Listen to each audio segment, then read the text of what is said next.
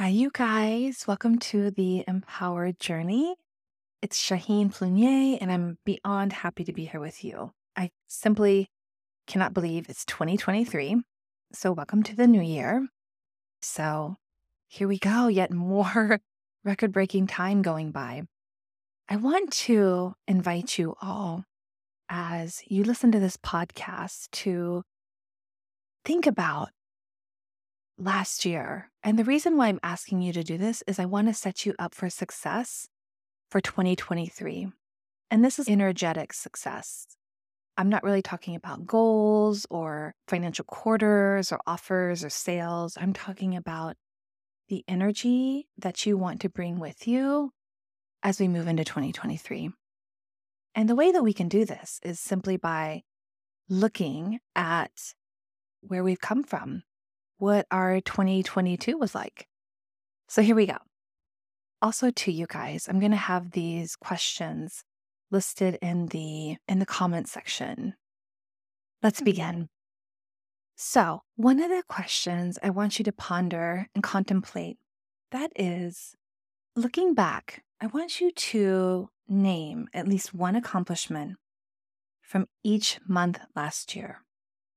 What is like one thing that you've done that you are so freaking proud of? And you're going to have to go back in your calendar because I can't remember what I did in January. I can remember a couple of things, but I want you to create a list of your accomplishments. Look at January. What is the one thing you're super proud of? Or an accomplishment that even you're medium proud of? Something that maybe you went through a trial or tribulation or a family challenge, or you sent your kid off to college, or whatever that is. You supported somebody, or, or you signed your first client. Whatever that is, I want you to write it down. And I want you to do the same for February. What is an accomplishment that happened in February that you are like so stoked on? And you're going to do this for every month, right? So it's like January, February, March, all the months. And you're going to make a list. And then I'm going to invite you to sit with that list, to really invite the energy of accomplishment into your body. And it should feel like love for yourself, pride being proud of weathering the storms, and yet you still manage to rise and you still manage to accomplish a lot. And if you want to write down more than one each month, go for it. If you want to make a list of all the things that stand out, go for it.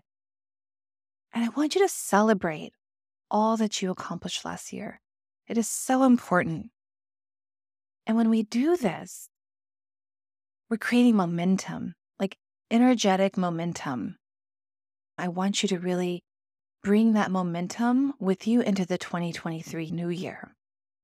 So, the second thing I want to ask you, and this will be question number two, it's what momentum have you built over the past year that is going to skyrocket you this year?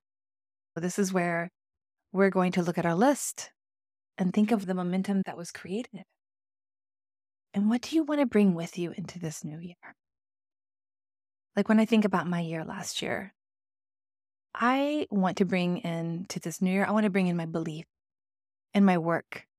I want to bring in my beginners, coaches, excitement. I want to bring in my my my work ethic. There are lots of things I want to bring in from last year to this year. So what is it that you want to carry forward?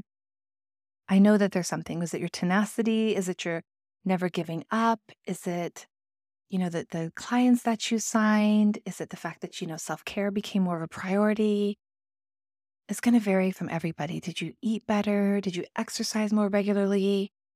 Those are all forms of like self love, taking care of yourself. Did you take care of family? You want to bring more of more caring and compassion to your new year for yourself, for others. So important that we set ourselves up energetically for success and happiness. And so I want you to also think about what didn't work last year that you're ready to leave behind. This is really important. And I want you to look at this without beating yourself up. No shame here, okay? I'm asking you this not to make yourself feel bad about yourself. I just want you to look at it from an observer's point of view detached. It's in the past. We can't change it. I want you to look at it as in having compassion for yourself. What didn't work that you're ready to leave behind? And I'll be honest about mine, what I'm leaving behind, it's my over competitive nature in tennis. I went all in, you guys. I went freaking all in. I looked at the matches that I played last year because I compete USTA. It's like weekend leagues. And we're in uh, different leagues and different teams. And I think I was always on an average of four teams playing every weekend. I think it was something like 49 matches, 48 matches. And guess what? They're only like 52 weeks of the year. So I was playing every weekend. And it served me in the time. It was a fantastic outlet. It allowed me to really dive deep. And I know that you know, there's a form of healing that happens for me when I'm playing tennis. And also, but in return, I went too hardcore. I went all in and I neglected a lot of other things like my physical health. And now I have injuries because I I was like, I'm like all or nothing kind of person. I'm gonna go all in. And and now I have a shoulder injury and my knees wacky and my feet, like I've got to heal my feet. So I'm leaving behind my competitive at all costs, win at all cost attitude in tennis. And this year I might even I'm starting the the new year a bit injured, but I'm gonna really moderate how much tennis I play and my attitude. Like I really became too competitive. So for me, it's about freeing up my schedule, taking care of myself. Those are the lessons I'm bringing to this new year. And that comes from what I want to leave behind. And I'm so excited. I'm like so excited already. I have won back so much time that I'm putting into my business, into my home, into my family, and it feels so good. Okay, next question. Have you been holding on to any shame around anything that happened to you last year? What are the stories that you're telling yourself where you're making yourself feel really bad about like the failures that you had, about maybe friendships that didn't work out or conversations that didn't go your way?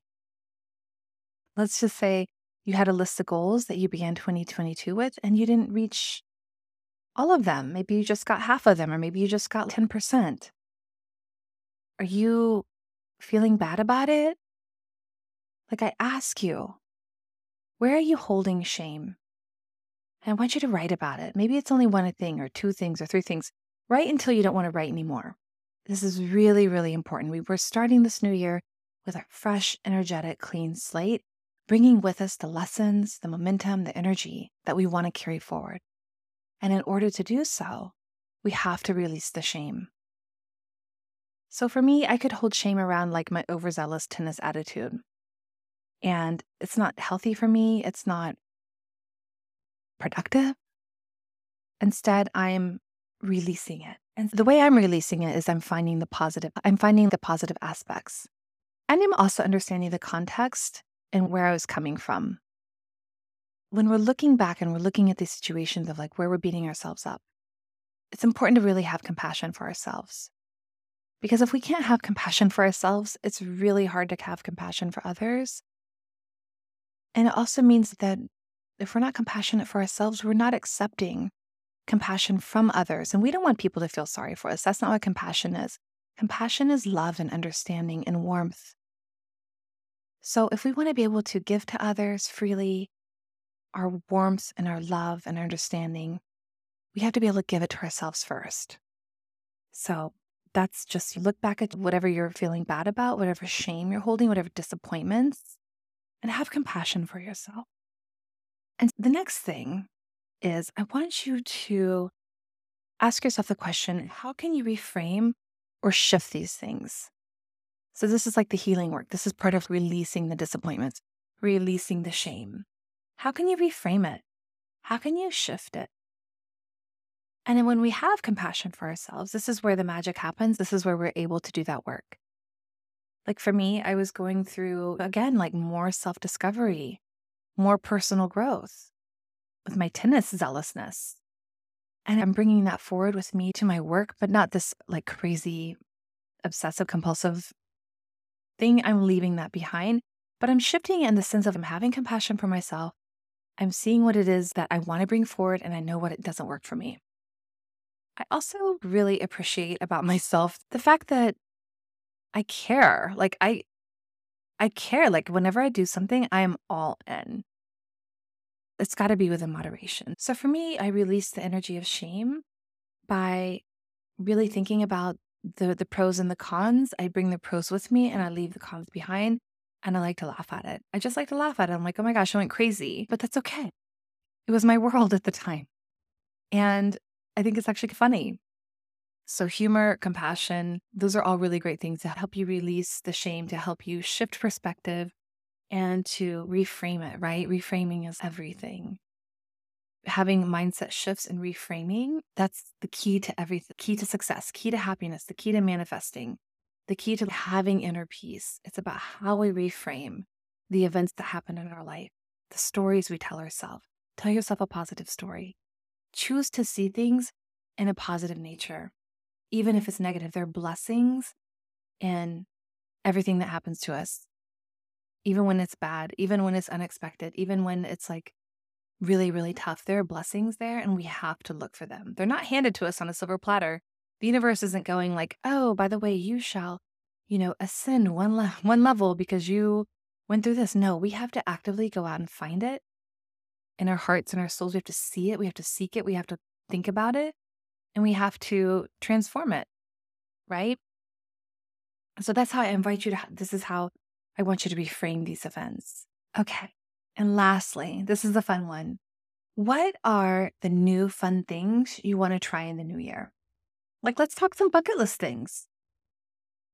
Is it a new hobby? Is it a trip to Italy? Is it like seeing your girlfriends a little bit more?